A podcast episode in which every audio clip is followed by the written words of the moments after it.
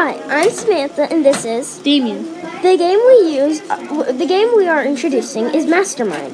It's for two players. It's for ages eight to adults, and the makers of the of the game is made by Pressman, the makers of Triomas.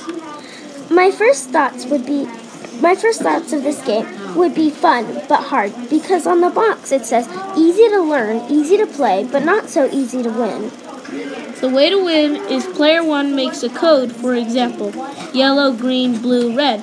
The player two puts what they think the code is. The game ends when either player two wins by getting code by getting the code correct or the other way is since there is four rows and 10 columns when they run out of columns and rows. This game reminds me of Guess Who, except instead of guessing people, you guess the code. People who would like this game is people who like challenges. One reason this game is great is because it's already set up. The idea of the game is to find the code. I would recommend this because you don't have to be smart to play. You just in, you just play. And that's our podcast for Mastermind.